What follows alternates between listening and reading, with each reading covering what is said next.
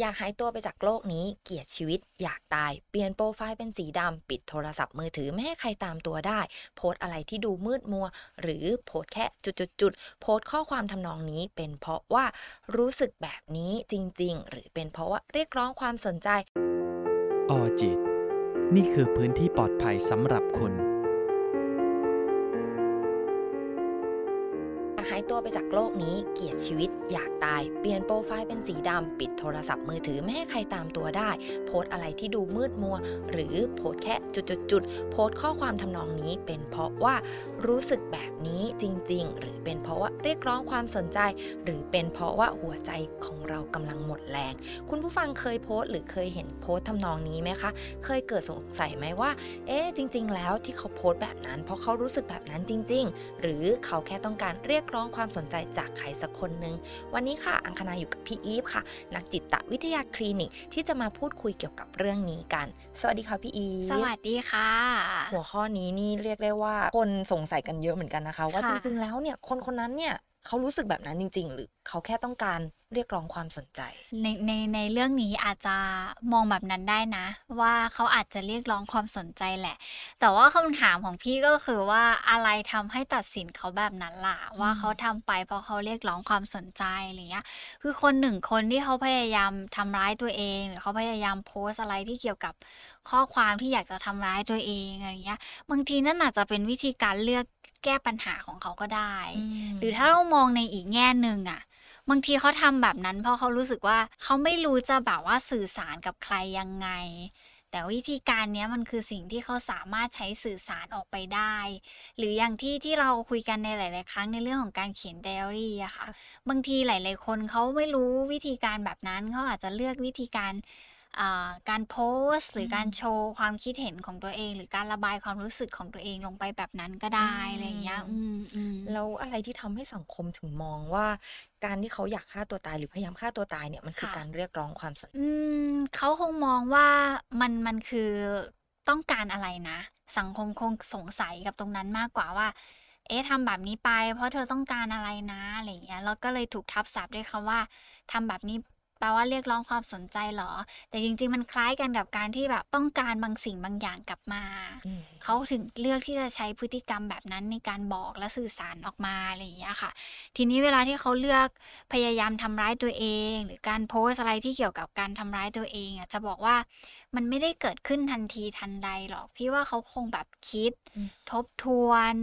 มองหาคำพูด มองหาวิธีการที่มันแบบ มันไม่ไหวแล้วนะอะไรอย่างเงี้ยเขาถึงเลือกที่จะตัดสินใจโพสต์อะไรแบบนั้นอืมหรือเขียนข้อความอะไรแบบนั้นออกไปอะไรอย่างเงี้ยจริง ๆ ตรงนั้นอาจจะเป็นจุดหนึ่งที่เราควรจะแบบเห็นแล้วเราก็ควรจะแบบเฮ้ยหรือมันคือการแบบขอความช่วยเหลือช่วยฉันหน่อยอะไรอย่างเงี้ยค่ะอืมจริง ๆ เรื่องโพสต์อะไรอย่างเงี้ยมันก็เราทุกคนก็เป็นเหมือนกันนะคะ คือค่ะพอเรารู้สึกอะไรอย่างเงี้ยอะอืม โมโห อากาศร้อน หรือค่ะอกหัก เราก็โพสต์ความรู้สึกของเราไปทางโซเชียล อันนี้ก็ค่ะอาจจะกรณีเดียวกัน ก็คือเขารู้สึกว่าเขามีความรู้สึกข้างในอะเขาก็อยากจะอืมออกมาจากใจด้วยการโพสต์เหมือนกันอืม มันอาจจะ มันอาจจะเปรียบเทียบคล้ายๆ กันแบบนั้นก็ได้ แต่ว่าด้วยเนื้อข้อความหรือว่าสิ่งที่เขาโพสต์ออกไปมันอาจจะไม่ไม่ได้เป็นในทิศทางบวกอืมสักเท่าไหร่อะไรอย่างเงี้ยเพราะว่าจากที่เคยเห็นข้อความแต่ละข้อความก็แบบว่าเหมือนเขียนชัดเจนเนาะว่ารู้สึกว่ามันไม่ไหวแล้วโลกนี้ไม่น่าอยู่จังเลย ฉันไม่คู่ควรกับโลกนี้จังเลยอืมทีหน้าคนที่เขามาอ่านเขาก็จะอ่านด้วยทัศนคติของตัวเองว่า โอ๊ยนี่ทำไปเพราะอะไรเนี่ยอะไรเงี้ยแล้วก็กลายเป็นว่าไปมองว่าแบบคนที่เขาโพสต์แบบนี้หรือเขาเขียนข้อความแบบนี้ หรือเขาพยายามจะฆ่าตัวตายด้วยด้วยวิธีการไลฟ์สดหรืออะไรก็ตามแต่มันคือการเรียกร้องความสนใจ แต่อยากให้มองใหม่ว่า เออ ลองมองกว้างๆออกไปหน่อยว่า หรือนั่นมันคือสัญญาณเตือนที่บอกเราว่าแบบช่วยเหลือฉันอืมหน่อยเถอะเข้ามาดูแลฉันหน่อยเถอะเห็นไหมว่าฉันกำลังแบบ มันเอ่อล้นมากๆแล้ว มันโอเวอร์เวมมากๆ เหมือนมันท่วมท้นมากๆแล้ว จนฉันไม่รู้ว่าฉันจะต้องแบบ ขอความช่วยเหลือยังไง หรือฉันไม่รู้แล้วว่าฉันจะต้องพูดยังไงอะไรอย่างเงี้ยเพราะหลาย ๆ ครั้งเราจะเคยได้ยินอยู่แล้วว่า พูดไปก็ไม่มีใครฟัง บอกไปพ่อแม่ก็รู้สึกว่าไม่ได้ป่วยเอ่อพูดกับใครใครก็แบบว่าเหมือนกับไม่ได้สนใจตรงนั้น เพราะฉะนั้นนี่ก็เป็นวิธีการสื่อสารหนึ่งเหมือนกันที่ทำให้เขาบอกถึงสิ่งที่มันอยู่ข้างในของตัวเขาเองอะไรอย่างเงี้ยค่ะอืมแล้วเราจะแยก ออกได้ไหมคะ ระหว่างเขารู้สึกแบบนั้นจริงอืมๆกับอืมอีกฝั่งหนึ่งคือ แค่เรียกร้องความสนใจ คือต้องดูที่จุดประสงค์ของของการที่ที่ที่เขาทำลงไปเนาะเพราะหลาย ๆ ครั้งเวเวลาที่พูดถึงว่ามันคือการเรียกร้องความสนใจไหมหรือเขาตั้งใจจะทำจริง ๆ มันอาจจะต้องคุยกับเขาก่อน ว่าข้อความเนี้ยมันเกิดขึ้นอะเขาคิดอะไรอยู่ บางทีเขาอาจจะรู้สึกว่าการที่เขาพูดว่าจะฆ่าตัวตายแล้วนะ มันเป็นวิธีการที่เขาทำให้หลาย ๆ คนเข้ามาถามเขาแล้วมาพูดคุยกับเขาในเรื่องของปัญหาอื่น ๆ เช่นสมมติว่าพอเราเห็นปุ๊บแล้วเราเข้าไปคุยกับเขาเลยเฮ้ยมันเกิดอะไรขึ้นเนี่ยอะไรอย่างเงี้ยแล้วเขาก็เล่าปัญหาที่มันเกิดขึ้นกับเขา บางทีนั่นอาจจะแบบเป็นวิธีการที่เขาเรียกเราเข้าไปหาก็ได้ แต่ถ้าจะมองว่ามันคือการที่แบบเรียกร้องความสนใจ คือจริง ๆ วิธีการเรียกร้องความสนใจกับการการแบบขอความช่วยเหลือมันก็คงแบบ คล้ายๆ กันแต่เพียงแต่มองที่ว่าอันไหนมันเหมาะสมไม่เหมาะสมเฉยๆ การที่เขาไปโพสต์แบบนั้นมันอาจจะเป็นข้อความที่มันไม่เหมาะสม มันก็เลยมองออกไปในทิศทางของคำว่าแบบเออเรียกร้องความสนใจอะไรเงี้ย แต่เชื่อเถอะว่าเวลาที่เขาทำลงไปอะมันคงต้องการอะไรบางสิ่งบางอย่างอืมกลับมาอยู่แล้ว ซึ่งมันก็ไม่ได้ต่างอะไรกันกับการที่แบบเราเรียกร้องบางสิ่งบางอย่างมาอะไรอย่างเงี้ยค่ะอืมอย่างถ้าเรียกร้องความสนใจจะนึกออกคือกรณีที่อืมงอนกับแฟน ค่ะ คือการที่เราเนี่ยเปลี่ยนโปรไฟล์เป็นสีดำอ๋อ หรืออาจจะโพสต์แคปชั่นแค่จุดๆๆอันนี้ค่ะอาจจะไม่รู้คนอื่นเป็นไหม แต่ค่ะตอนเด็กๆเคยเป็นเหมือนกัน คือการที่เราอยากให้เขาถามว่า เธอเป็นอะไร เธอค่ะงอนอะไรอืมอันนี้อืมก็อาจจะเป็นอืมกรณีของการที่แบบเรียกร้องความสนใจ อืมพี่มองว่ามันมันคือการที่แบบเราต้องการให้เขาตอบสนองบางสิ่งบางอย่างกับเราอะเออพอใช้คำว่าแบบเรียกร้องความสนใจมันมันมันดูดูแรงนะเออมันดูมันดูอืมหนักหน่วงไปหน่อยอะไรอย่างเงี้ยเพราะหลายๆครั้งอ่า หลาย ๆ คนที่เขาโพสต์เขาอาจจะไม่ได้มองแบบนั้น แต่เขาแค่ต้องการแค่แบบว่ามาตอบสนองความรู้สึกอืมฉันหน่อย มาดูแลฉันตรงนี้หน่อย หรือแบบแค่มาถามฉันหน่อย มาคุยกับฉันหน่อย เหมือนกับที่น้องอังบอกว่า โพสต์จุดจุดจุดปุ๊บแฟนมาทันทีเลยเออะองั้นก็เธอต้องถามฉันแล้วนะว่าฉันเป็นอะไรอืมงั้นก็แบบว่าน้องอังแค่อาจจะรู้สึกว่าแบบฉันงอนเธอไม่รู้ตัวเพราะฉะนั้นฉันต้องทำแบบนี้ เพื่อให้เธอรู้ว่า ฉันต้องการให้เธอมางอนะอะไรอย่างเงี้ยค่ะอืมอืมแล้วอะไรสาเหตุที่ทำให้เขารู้สึกว่า เขาจะต้องโพสต์แบบนี้นะ อะไรทำให้เขาโพสต์แบบนั้นคือ น่าจะเพราะว่าเขารู้สึกว่าแบบมันมันไม่มี อะไรที่เป็นตัวกลางในการสื่อสารได้แล้ว แล้วยิ่งในยุคปัจจุบันน่ะ การพูดกันมันเป็นเรื่องยากกว่าการแบบพิมพ์หากันอืมหรือการโพสต์ข้อความลงไป ให้คนอื่นได้รับรู้อะไรอย่างเงี้ย แล้วก็ในในโลกปัจจุบันต้องบอกก่อนว่า มันมีในเรื่องของการเรียนแบบ ทางโซเชียลค่อนข้างเยอะ แล้วเขาก็รู้สึกว่าอันนี้มันถูกตอบสนองได้เร็วกว่าค่ะเร็วกว่าการที่เราเดินไปคุยกันน่ะอย่างสมมติว่ากว่าจะต้องได้คุยกันบางทีอาจจะต้องรอหลายวันอืมแต่การโพสต์ปุ๊บอังอาจจะโทรเข้าไปทันทีก็ได้อะไรอย่างเงี้ยค่ะใช่อืมอืมแล้วการที่เราเห็นคนอื่นทำเห็นค่ะเขาโพสต์เห็นเขาไลฟ์อะไรอย่างเงี้ยอืมเกี่ยวกับอืมข้อความหรือการทำร้ายตัวเองเนี่ยอืมคนที่เห็นอืมควรจะทำยังไงดี อ๋อ จริง ๆ อาจจะเริ่มจากการเอะออกก่อนก็ได้นะว่า เฮ้ย เกิดอะไรขึ้นอืมคิดอะไรอยู่นะอะไรอย่างเงี้ย แต่เราอาจจะยังไม่ได้แบบเหมือนเข้าไปทันทีทันใดหรือไปช่วยเหลือเขาทันทีทันใด เพราะบางคนเขาอาจจะแค่แบบเหมือนอะลองลองลองนึกภาพตามว่าเวลาเราโพสต์อะไรอะเราก็คิดในมุมของเราก่อนเนาะว่าเออฉันอยากโพสต์แบบนี้แหละอ่าเออเพราะความรู้สึกฉันฟีลลิ่งฉันมันไปทางนั้นอะไรอย่างเงี้ยก็เลยโพสต์ไปแบบนั้น แต่ว่าอยากให้เริ่มจากการที่เราเอะออกจากการเห็นโพสต์นั้นหรือเห็นภาพแบบนั้นว่า เฮ้ยมันเกิดอะไรขึ้นกับเขานะอะไรอย่างเงี้ยแล้วก็ลองถามเขานิดนึงว่าเฮ้ยมันเกิดอะไรขึ้น มีอะไรเล่าให้เราฟังไหมเอออาจจะไม่ใช่แบบการที่แบบ เอ้ยอย่าทำนะ ไม่ต้องทำหรอกเราอยู่ตรงนี้นะโอ้มเขาก็จะรู้สึกว่าแบบทำอะไรยังไม่ได้เริ่มเลยอะไรอย่างเงี้ยอืมฟังฉันก่อน จริง ๆ แค่ถามประโยคสั้น ๆ ว่าเป็นยังไงโอเคไหมอะ บางทีเราช่วยต่อลมหายใจเขาได้อีกวันหนึ่งด้วยซ้ำอะ บางทีมันช่วยเขาหยุดหยุด พักนิดนึง หยุดคิดหยุดทบทวนกับสิ่งที่เขากำลังจะลงมือทำอืมแล้วเขาก็แบบเฮ้ยอย่างน้อยมีคนเนี้ยอยู่ในชีวิตนะอะไรอย่างเงี้ยคือคืออย่างล่าสุดพี่ก็ไปเจอคนไข้ที่ที่หอผู้ป่วยมาด้วยแบบนี้เหมือนกันที่แบบเหมือนก็มีการโพสต์ แล้วก็แต่แต่หลังจากโพสต์ก็คือตั้งใจ ตั้งใจมาก ๆ อะไรอย่างเงี้ยก็ใช้วิธีการวางแผนทุกอย่าง แต่ว่าเหมือนในระหว่างที่เตรียมอุปกรณ์อะเพื่อนก็ทักเข้ามา ว่าแบบเกิดอะไรขึ้น แกมีอะไรเล่าให้เราฟังไหม แล้วอยู่ๆเขาก็เหมือนกับสุดลงเลยแล้วเขาก็ร้องไห้เออแล้วเขาก็แบบเหมือนร้องร้องร้องร้องอะไรอย่างเงี้ยแล้วเขาก็ก็ไม่คุยกับเพื่อนนะ แต่เขาได้ยินประโยคนั้นของเพื่อนแล้วมันทำให้เขามีสติขึ้นมา แล้วก็แล้วก็เอาตัวเองนั่นแหละมาโรงพยาบาลเพราะว่าเหมือนเขาแบบพยายาม กรีดตัวเองไปแล้ว หรือกินยาเกินขนาดไปแล้ว แล้วเขากำลังจะพยายามทำบางอย่างเพื่อให้ตัวเองถึงแก่ชีวิตจริงๆอะไรเงี้ยอืมคือจริง ๆ แค่ประโยคสั้น ๆ แบบนั้นน่ะ มันมันหยุดความคิดเขาได้ แล้วสามารถดึงสติเขาได้ แล้วมันแบบเหมือนมันต่อลมหายใจให้อีกคนหนึ่งได้ด้วยอะไรอย่างเงี้ยค่ะอืเอาจริงมๆมันก็ไม่ใช่ข้อเสียเสมอไปนะคะ ในค่ะการที่เขาจะโพสต์อะไรแบบนั้นค่ะเพราะว่าพอเขาโพสต์ไปแล้วอะอืมก็จะมีอืมเพื่อนๆนี่แหละที่ไปให้กำลังใจอืมจากค่ะที่อังเคยเห็นเลยก็คือเขาแบบเขารู้สึกว่าเขาเหนื่อยแล้วด้วยความอืมที่ช่วงนี้ค่ะเศรษฐกิจบ้านเราค่ะเขาทำมาหากินไม่ได้เนาะเขาก็เลยแบบหมดหนทางแล้วเขาก็โพสต์ อะไรทำนองนี้เพื่อนๆก็ไปให้กำลังใจอืมอีกวันสองวันเขาก็รู้สึกว่า เฮ้ยเขามีกำลังใจแล้วเขาก็กลับมาเป็นคนใหม่ อืมบางทีมันอาจจะมองได้สองแง่เนาะว่าแบบ เออเราจะมองว่าแบบ เออเขาต้องการความสนใจซะทีเดียวมันก็ดูแบบดูเป็นโลกมันมืดไปหน่อยอืมอะไรอย่างเงี้ยจริงๆเขาคงต้องการบางอย่างแหละ คงต้องการใครสักคนหนึ่งแหละที่เข้าไปดูแล ไป support นิดๆหน่อยๆตรงนั้นเพื่อให้เขามีสติแล้วแบบว่าเหมือนมีกำลังใจกลับมาตรงนั้นสำคัญคือเลยถ้าเราเห็นซ้ำๆซ้ำๆบ่อย ๆเขาโพสต์บ่อยๆ พูดบ่อยๆจะบอกว่านั่นเป็นสัญญาณเตือนที่แบบเหมือนมันผุดขึ้นในความคิดเขาอยู่ตลอดเวลา แปลว่าเราอะจะต้องแบบว่าส่งสัญญาณเตือนให้คนรอบข้างเขาบ้าง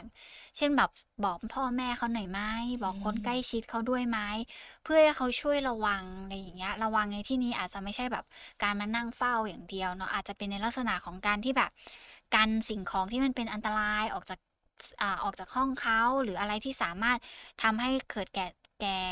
ชีวิตได้เนี้ยก็อาจจะเอาออกจากตรงนั้นหน่อยอะไรอย่างเงี้ยคือเราคือเราควรส่งสัญญาณให้คนอื่นเขาดูแลให้ให้ได้อะไรอย่างเงี้ยเราไม่ปล่อยผ่านไปจะจะดีกว่าอะไรเงี้ยเพราะบางทีเราไม่รู้เลยว่าการปล่อยผ่านไปหนึ่งครั้งอะ เราไม่รู้ว่ามันจะเกิดอะไรขึ้นกับเขาได้บ้าง แต่ถ้าสมมติว่าเราส่งสัญญาณไปแล้ว คือเราเต็มที่แล้ว แล้วครอบครัวเขามีการ take action แล้ว หรือคนรอบตัวเขามีการให้การช่วยเหลือตรงนั้นแล้ว อันเนี้ยพี่ก็ว่ามันก็เป็นการต่อลมหายใจไปได้อีกวันว่าอ๋อโอเค แปลว่ามันอยู่ในขั้นที่จะต้องแบบพาเข้าสู่กระบวนการรักษาไหมหรือญาติจะต้องเฝ้าระวังอะไรอย่างอื่นไหมอะไรอย่างเงี้ยค่ะแล้วถ้าเป็นกรอืมณีของคนใกล้ชิดเราเลยอะค่ะ เราควรจะเฝ้าระวังยังไงเอ่อโดยส่วนมากแล้วมักจะให้ให้แนะนำอย่างแรกเลยเวลาที่ที่จะบอกก็คือ ทุกอย่างที่เป็นอันตรายอะเราเราอย่ามองว่าแค่อะไรที่มันใหญ่ๆให้มองแม้กระทั่งของชิ้นเล็กๆอ่าเช่นอะไรได้บ้างกระดาษอืมดินสอ ไม้บรรทัดอย่างเงี้ยอันตรายหมดเลยนะ อืมเข็ม สิ่งเหล่านี้เรามักจะคิดไม่ถึงเนาะใช่ ว่ามันจะทำอันตรายได้ยังไงอ่าอะไรอีกอ่ากัน หไกรวีถือว่าเล็กไหมคะออกกันไกลเนี่ยเรารู้อยู่แล้วว่ามันอืมคือของอันตรายเนาะแต่หวีด้วยเหรอเออบางทีหวีที่ที่เป็นเหล็ก ก็มีเนาะแล้วก็เหมือนหวีที่เขาแบบเหมือนเป็นหวีหวีที่มันแหลแข็งมๆแข็งด้วยหน่อย เออ แล้วก็มีหวีที่แบบเหมือนเอาไว้แสกผมอะที่มันมีใช่ปลายใช่แหลมๆออกมาอะไรอย่างเงี้ยอันนั้นอันตรายหมดเลย แต่ว่าคนโดยส่วนมากก็จะมอง ไม่ค่อยข้ามไม่ค่อยเนอะตระหนักว่านั่นคือแบบมันของอันตรายอืมได้เหมือนกันอะไรอย่างเงี้ยหรือแม้กระทั่งอะไรอีกอะน้ำยาล้างจานอืมน้ำยาซักผ้าอ่าน้ำยาล้างห้องน้ำสบู่ ทุกคนก็จะเข้าใจว่าอะไรแบบเนี้ยมันคือของใช้ทั่วไปที่มันไม่น่าใช่อันตรายหรอกแต่จะบอกว่าหลายหลายหลายคนเลยหาแค่แบบอะไรก็ตามที่มันแบบอยู่ใกล้ตัวค่ะที่สุด คนส่วนมากที่ที่เคยเจอเขาไม่ได้เลือกสิ่งของที่มันอันตรายอย่างที่เราเคยเรียนมานะเขาจะเลือกอะไรเล็ก ๆ น้อยๆแบบนี้แหละ ที่มันแบบอยู่มองหาได้อยู่ในชีวิตประจำวัน แล้วก็ออกมาทำร้ายตัวเองนี่อะค่ะอืมแล้วอีกกรณีหนึ่งค่ะ คือการที่เขาถ่ายรูปแค่ยาเนี่ย แบบค่ะว่ายาจำนวนเยอะๆอย่างเงี้ยมันอืมสามารถทำอันตรายได้ไหมเอ่อกินยาเข้าไปเกินขนาดแบบนี้เหรอใช่คะโอ้มันอันตรายอยู่แล้วในในเรื่องของระบบลำไส้นะ แล้วก็พอกินเข้าไปแล้วสิ่งที่ตามมาคือเราต้องล้างท้อง โอ้เจ็บกว่าการล้างท้องคือการใส่ท่อ อืม เพราะเราจะล้างท้องได้เราต้องใส่ท่อลงไป ใส่สารบางอย่างในการล้างพิษลงไปอย่างเงี้ยคนไข้หลายคนก็ขยาดการกินยาเกินขนาดจากการที่แบบได้รับการรักษาทางการแพทย์ก็มี คือมันอันตรายอยู่แล้ว แต่ว่าสุดท้ายแล้ว ไบโอโลจีหรือหรือระบบร่างกายของเราอะมันมีรีเฟกหรือมันมีปฏิกิริยาตอบสนองต่ออันตรายที่มันมาก ๆ อยู่แล้ว จะอะเปรียบเทียบให้เห็นภาพชัดๆ คือลองลองสังเกตดูว่า เวลาที่เราเคี้ยวก้างปลา เราจะรู้ทันทีแล้วเราจะแบบเหมือนเหมือนออกออกออกมาอ้วกออกมาได้ทันทีทันใด การกินยาที่มันเข้าไปเกินขนาดเหมือนกัน สักพักหนึ่งร่างกายเรามันจะทำปฏิกิริยาของมันเอง แล้วมันก็จะค่อย ๆ แบบเหมือนเราก็ค่อยจะค่อย ๆ อ้วก แล้วเราก็จะมึนหัวพออ้วกอ้วกอ้วกอ้วกหมดแล้วเราก็จะน็อกลงไปอะไรอย่างเงี้ยค่ะอืมแล้วถ้ายังไม่ถึงขั้นนั้นค่ะ แค่ถ่ายรูปส่งอืมามอย่างกอืรมณีแบบนี้เขาต้องการจะสื่ออะไรกับเรา อืม ก็อาจจะเป็นสัญญาณหนึ่งที่บอกว่าแบบว่า รู้สึกว่าจะใช้วิธีนี้หรือเปล่าในการที่จะแบบทำร้ายตัวเอง อือืมมค่ะ หรืออาจจะบอกว่ากำลังป่วยอยู่หรือเปล่าไม่อืแน่ใจมอ่าหรืออาจจะเป็นสัญญาณที่บอกว่ากำลังรักษาตัวอยู่นะกำลังพยายามอยู่ เราไม่รู้เลยมันอืแปลมความได้หลายอย่างค่ะอย่างนี้เราก็ควรที่จะถามเขา อืมอืมว่า เอ้ยรูปนี้มันมันคือยัอืงไงม เอ่อเกิดเกิดอะไรขึ้นไหมอะไรอืเงี้ยมอยากเล่าอะไรให้เราฟังไหมอะอืไรมเงี้ยจริง ๆ การฟังแค่ฟังแค่ถามกว้างๆเกี่ยวกับความรู้สึกหรือสิ่งที่เขากำลังเผชิญอยู่อะมันก็ช่วยเขาได้มากแล้วอะอือืมมค่ะ แล้วกรณีที่จะทำให้คนเรารู้สึกว่าอยากฆ่าตัวตายค่ะ คือกรณีการที่เป็นโรคซึมเศร้าแน่นอนแล้ว1ถูกคต้่ะองไหมคะอกหักอืม แล้วการอืที่มเขาอกหักแล้วเขาโพสต์หรือไลฟ์ที่จะทำร้ายตัวเองเนี่ย เป็นเพอืราะว่าเขารู้สึกมว่าๆต้องการให้คนคนนั้นเห็น แล้วก็รู้สึกว่าต้องรับผิดชอบหรือเปล่าคะ?อืมลึกๆคงคงคงมีส่วนจริง แต่ว่าเขาคงแบบรู้สึกว่าแบบมันมันไม่รู้จะทำยังไงแล้วอะลองลองนึกถึงเนาะว่าเราอกหักแล้วเราพยายามคุยอีกกับอีกคนอืหนึ่งมเพื่อให้เขากลับมาคุยกับเรา กลับมาดีกับเรา กลับมาใช้ชีวิตกับเรา เราทำทุกวิถีทางแล้วอะแล้วเขาก็ไม่กลับมา แล้วเขาก็เลยรู้สึกว่าเอองั้นใช้วิธีนี้แหละ น่าจะเป็นวิธีการหนึ่งที่มันสามารถแบบช่วยให้อีกคนหนึ่งแบบหันมาสนใจฉันอืได้อะไรอย่างมเงี้ยเขาคงต้องการอะไรบางอย่าง เพื่อเป็นการสื่อสารออกไปกับอีกคนหนึ่งว่า เธอเห็นไหมว่าฉันแย่ขนาดไหน ช่วยกลับมาหน่อยได้ไหมช่วยช่วยมาคุยกันก่อนได้ไหมอะไรอือย่างเงี้ยค่ะน้องมอังอืแล้วมกรณีที่เขาพยายามฆ่าตัวตายหลายครั้ค่งะแหละแล้วเขาก็จะบอกว่าพยายามมาหลายครั้งแล้วอืก็ยังไม่สำมเร็จที่ๆเขาค่ะบอกเราแบบเนี้ยเขาต้องการจะสื่ออะไรกับเรา? อืม จริง ๆ เขาอาจจะบอกว่าเขาไม่เขาไม่มีไม่รู้จะจัดการยังไง ไม่รู้จะรับมือยังไง ถ้าเป็นเป็นในทางจิตวิทยาเรามองว่านั่นคือการขาดทักษะในการจัดการตัวเอง มันเป็นเรื่องของการอ่า coping skill ที่เป็นการเป็นทักษะของการจัดการและ management ชีวิตของตัวเอง รวมถึงการจัดการปัญหาที่มันเกิดขึ้นอะไรอย่างเงี้ย เอ่อเวลาที่คน1คนเกิดปัญหาขึ้นอย่างเงี้ยเรามักจะมีหลากหลาย วิธีการในการที่เราจะรับมือกับปัญหา แต่คนที่เขาเลือกทำร้ายตัวเอง หลาย ๆ ครั้งเขาเขารู้สึกว่ามันมันไม่รู้จะแก้มันยังไงแล้ว มันเลือกไม่ได้แล้วว่าจะต้องแบบหาทางออกกับตัวเองยังไงเขาอืสุดท้ายเขามก็จะเลือกวิธีการเดิม ๆ ซ้ำอืๆตรงมนั้นเรามองว่ามันคือทักษะการจัดการปัญหาที่เขามีไม่มากพอ อาจจะด้วยด้วยประสบการณ์เขาอาจจะสอนเขามาว่าเออเนี่ยแหละมันคือวิธีการที่ดีที่สุดแล้วอะไรอย่างเงี้อืยค่ะมอืมแล้วพฤติกรรมแบบไหนที่รู้สึกว่าเนี่ยจะต้องไปพบผู้เชี่ยวชาญล้ว?โอ้โฮจริง ๆ ถ้าเรารู้สึกว่าเราเราเริ่มแบบยากลำบากต่อการแบบจัดการตัวเอง ต่อการจัดการอารมณ์ตัวเอง หรือแม้กระทั่งแค่มีความรู้สึกแบบอยากทำร้ายตัวเองเข้ามาแวบๆๆๆๆบ่อยๆอะไรอย่างเงี้ยอันนี้ก็เป็นสัญญาณที่แบบไปเถอะไปคุยกันหน่อยอะไรอย่างเงี้ยเพื่อให้รู้จริง ๆ ว่าเอ๊ะมันเกิดอะไรขึ้นกับตัวเราเองอะไรอย่างเงี้ยค่ะ หรือใครที่รู้สึกว่าแบบ เออมันแค่รู้สึกว่าแบบมันจัดการกับ กับตรงเนี้ยไปแล้ว แต่มันยังททำให้แบบมันยังมีความรู้สึกบางอย่างที่มันหนักอึ้งในใจ มันรู้สึกมันท่วมท้นอยู่ในใจ แล้วมันจัดการไม่ได้สักที แม้จะพยายามด้วยวิธีอะไรก็ตาม อยากให้อยากให้ตรงเนี้ยก็เป็นจุดหนึ่งที่สามารถเดินเข้าไปหาผู้เชี่ยวชาญหรือจิตอืแพทย์ได้เหมือนมกันน่ะค่ะแลอื้วถ้าเรามเห็นอีกคนหนึ่งเขามีพฤติกรรมแบบเนี้ยเราค่ะเข้าไปแนะนำเขาได้ไหมคะ? อืม จริงๆจริง ๆ เราแนะนำเขาได้นะ เราอาจจะสะท้อนในเรื่องของพฤติกรรมที่เราเห็นเขาอ่าอาจจะไม่ได้แบบว่า เฮ้ย ไปหาหมอสิอะไรอย่างเงี้ยเนาะแต่อาจจะเป็นแบบ นี่เราเห็นว่าแบบเออดูเธอแบบ ดูร้องไห้บ่อยเออกินข้าวได้น้อยจังเลย เออ เราเป็นห่วงนะอะไรอย่างเงี้ย ลองไปหาหมอดูหน่อยไหมออะไรอย่างเงี้ยืมหรืออาจจะเป็นแบบ เออ เราเห็นว่าแบบเธอหยุดงานบ่อยๆ ไม่แน่ใจว่าเกิดอะไรขึ้นอะไรอย่างเงี้ย ถ้ารู้สึกไม่ไหวแล้วไปเจอหมอหน่อยไหมอะไรอย่างเงี้ย ให้สะท้อนพฤติกรรมตรงนั้นออกไปก่อนที่เราจะไปแนะนำเพราะเวลาเวลาคนไข้พูดถึงคำว่าแนะนำโดยส่วนมากก็จะแบบคิดภาพตามมาก็คือแบบ เออลองนั่งสมาธิดูไหมอือะไรอย่างเงี้ยเออมลองแบบไปปฏิบัติธรรมไหมอะไรอย่างเงี้ยคือบางทีคนที่ท่วมท้นมากๆ การที่เขาไปอยู่กับตัวเองมากๆ บางทีมันก็ไปกระตุ้นอารมณ์บางอย่างที่มันทำให้แบบ มันฟุ้งขึ้นมาอีกอะไรอย่างเงี้ยค่ะคอืือมทางที่ดีคือเหมือนเราก็ต้องหลีกเลี่ยงการอยู่คนเดียวใช่ไหมคะ?ค่ไม่ะให้เกิดความรู้สึกแบบนั้น เพราะมันมีมันมีคนแบบประเภทที่แบบยิ่งอยู่คนเดียวยิ่งฟุ้งอืมามกๆ ยิ่งอยู่คนเดียวความคิดยิ่งแบบว่า ไปไกลมากๆ ควบคุมความคิดตัวเองไม่ได้ มันก็นำไปสู่อารมณ์บางอย่างที่มันแย่ลงอืมอารมณ์เศร้าเหงาโดดเดี่ยวอะไรตามมาทั้งนั้นได้อะไรเงี้ย แต่กับบางคนอาจจะดีก็ได้ที่เขาได้อยู่กับตัวเองแล้วทบทวนตัวเองอะไรอย่างเงี้ยค่ะนั่นก็อืมขึ้นอยู่แต่กับระบุคคลอีกแล้วเนาะค่ะว่าจริง ๆ แล้วชอบอยู่คนเดียวหรือว่าชอบอยู่กับคนเยอะอืมเอาที่เราไหวมากกว่าว่าเราอยู่แบบไหนแล้วเรารู้สึกเราสบายใจอืมแล้วเราอยู่ตรงนั้น แล้วเราได้ทบทวนตัวเองจริงอืๆมอะไรอย่างเงี้ยค่ะๆแล้วจะมีโอกาสได้ไหมคะที่เขาทำแบบนั้นไปแล้ว แล้วพอค่ะเขาได้สติกับเพื่อนๆ หรือใครก็แล้วแต่ที่มาให้กำลังใจอืมแล้วเขาอาจจะรู้สึกว่าเฮ้ยฉันทำอะไรลงไป แล้วฉันก็อาจจะไม่ทำแล้วมีมีจะบอกว่ามีแล้วมีค่อนข้างเยอะด้วย อย่างที่บอกว่าคนไข้หลายคนขยาดขยาดวิธีการของตัวเองด้วยอืมซ้ำแล้วก็รู้สึกว่า คือเวลาเรากรีดตัวเองอะบางทีเราก็จะรู้สึก โอ้โห แผลเป็นเต็มมือเลย โอ้ฉันไม่สวยแล้ว แขนไม่สวยแล้วขาไม่สวยแล้วอะไรอย่างเงี้ย มันมันมันเกิดขึ้นได้ที่หลาย ๆ คนจะได้สติ จากคนรอบข้างแล้วก็เริ่มกลับมามองตัวเองว่าโอ้วันนั้นไม่น่าทำแบบนี้เลยอืมอะไรอย่างเงี้ยค่ะ แต่ที่อืมคนอื่นทำซ้ำๆอย่างเงี้ยค่ะ เพราะอะไรอะคะมันคงเป็นวิธีการเดียวที่เขารู้สึกว่ามันคือการจัดการตัวเองได้ แต่ถ้าแบบสมมติว่า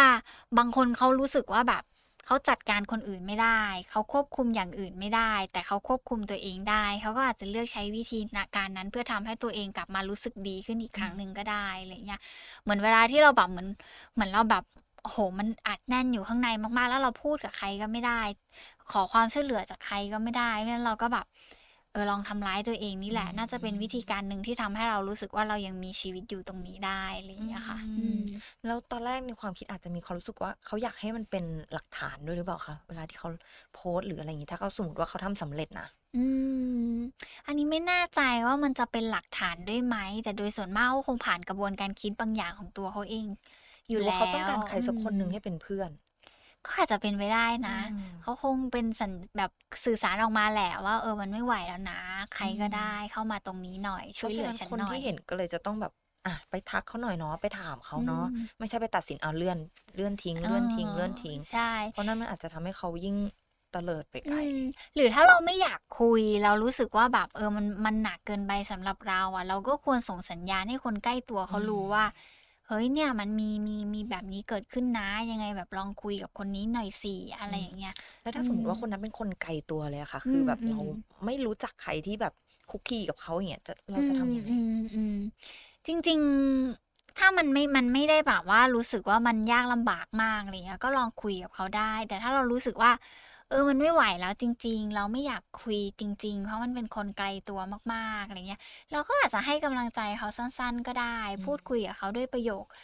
อะไรที่เราอยากจะบอกเขาเพื่อเป็นกำลังใจให้เขารู้สึกว่าเออมันไปต่อได้นะก็ได้ค่ะ แล้วอย่างพี่มอีฟมีเคสตัวอย่างอันไหนไหมคะที่แบบอยากจะเล่าให้ฟัง โห ถ้าพูดถึงเคสที่เกี่ยวกับแบบการแบบพยายามทำร้ายตัวเอง แล้วมีการลงโซเชียลหรือว่า หรือว่ามีการไลฟ์สดอะเยอะมากๆ ในเขตพื้นที่อะไรอย่างเงี้ยเนาะแต่ว่าโดยส่วนมากแล้วหลังจากที่ที่ได้เจอหรือว่าได้พูดคุยอะทุกคนไม่ได้ตั้งใจที่จะแบบว่าเหมือนกับแบบว่าทำให้ทุกคนเห็นนะว่ามันเกิดอะไรขึ้น ทุกคนก็จะตอบเป็นเสียงเดียวกันว่าไม่ได้เรียกร้องความสนใจ แต่ไม่รู้ว่าจะต้องบอกใครยังไงเนี่ย พูดไปแล้วแม่ก็ไม่เข้าใจเออก็เลยรู้สึกว่า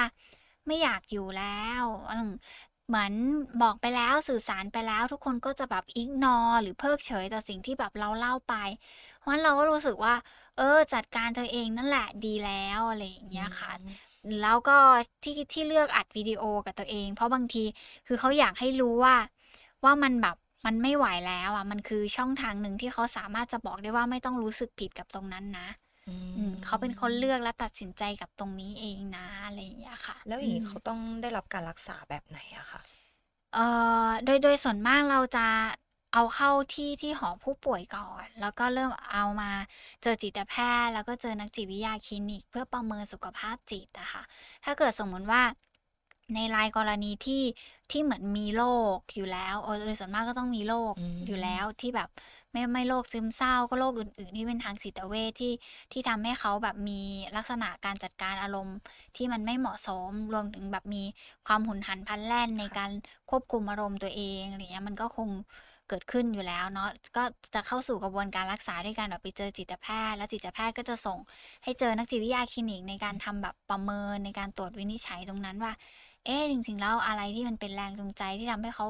เป็นแบบนั้น แล้วมันเกิดอะไรขึ้น มันมีโรคอย่างอื่นทับซ้อนอยู่ไหมอะไรอย่างเงี้ยค่ะอืมอืมเรียกได้ว่ามันมันอาจจะมีจุดมาก่อนเนาะจุดค่ะเริ่มต้นของแต่ละคนอืมแต่เท่าอืมที่ฟังก็คือส่วนมากจะเป็นโรคเกี่ยวกับทางจิตมากกว่าใช่ไหมคะใช่แล้วโรคจิตเวชมีเยอะมาก ในโรคทางจิตเวชอะค่อนข้างเยอะ แต่ว่าในในในโดยส่วนมากแล้วเรามักจะพูดถึงแค่โรคซึมเศร้า แต่จริง ๆ โรคที่ทำร้ายตัวเองได้มันไม่ได้มีแค่ซึมเศร้าเอ่อ คนไข้ที่เป็นไบโพล่าค่ะคนไข้ที่เป็นมีปัญหาสมาธิสั้นอืมเพราะเพราะว่าคนเหล่าเนี้ยทั้งไบโพล่าและสมาธิสั้นบางทีเขาแบบผุนหันพลันแล่นนะเขาควบคุมตัวเองไม่ได้ ทุกอย่างมันเร็วสำหรับเขาไปหมดแม้กระทั่งความคิดเขาการตัดสินใจของเขามันเร็ว เร็วเกินกว่าที่เขาจะมาตระหนักได้ว่า เหตุและผลที่ควรจะทำควรจะเป็นอะไรอืมอะไรอย่างเงี้ยค่ะเออมันมีหลายโรคมากๆ นอกจากซึมเศร้าอะค่ะอืมวันนี้นะคะเราก็ได้ทำความเข้าใจกันไปแล้วว่าจริง ๆ แล้วที่เราเห็นโพสต์แบบนั้นน่ะค่ะมันเกิดจากอะไร จริง ๆ เขาอาจจะแค่ต้องการให้เราเนี่ยแหละทำความเข้าใจเขานิดนึงว่าเขาไม่ได้เรียกร้องความสนใจนะ เขาแค่อยากให้ใครรับรู้หรือทักถามเขาหน่อย ถ้าสมมติว่าคนคนนั้นอาจจะเป็นคนใกล้ตัวหรือใกล้ตัว ก็ลองเข้าไปพูดคุยกับเขาเข้าไปถามเขาเป็นกำลังใจให้กับเขา แค่นี้ก็อาจจะช่วยเขาได้มากแล้วค่ะอย่าไปตัดสินเขาเพียงแค่ความคิดของเรานะคะสำหรับวันนี้ค่ะ อังกับพี่อีไปก่อนนะคะ สวัสดีค่ะออจิต นี่คือพื้นที่ปลอดภัยสำหรับคุณ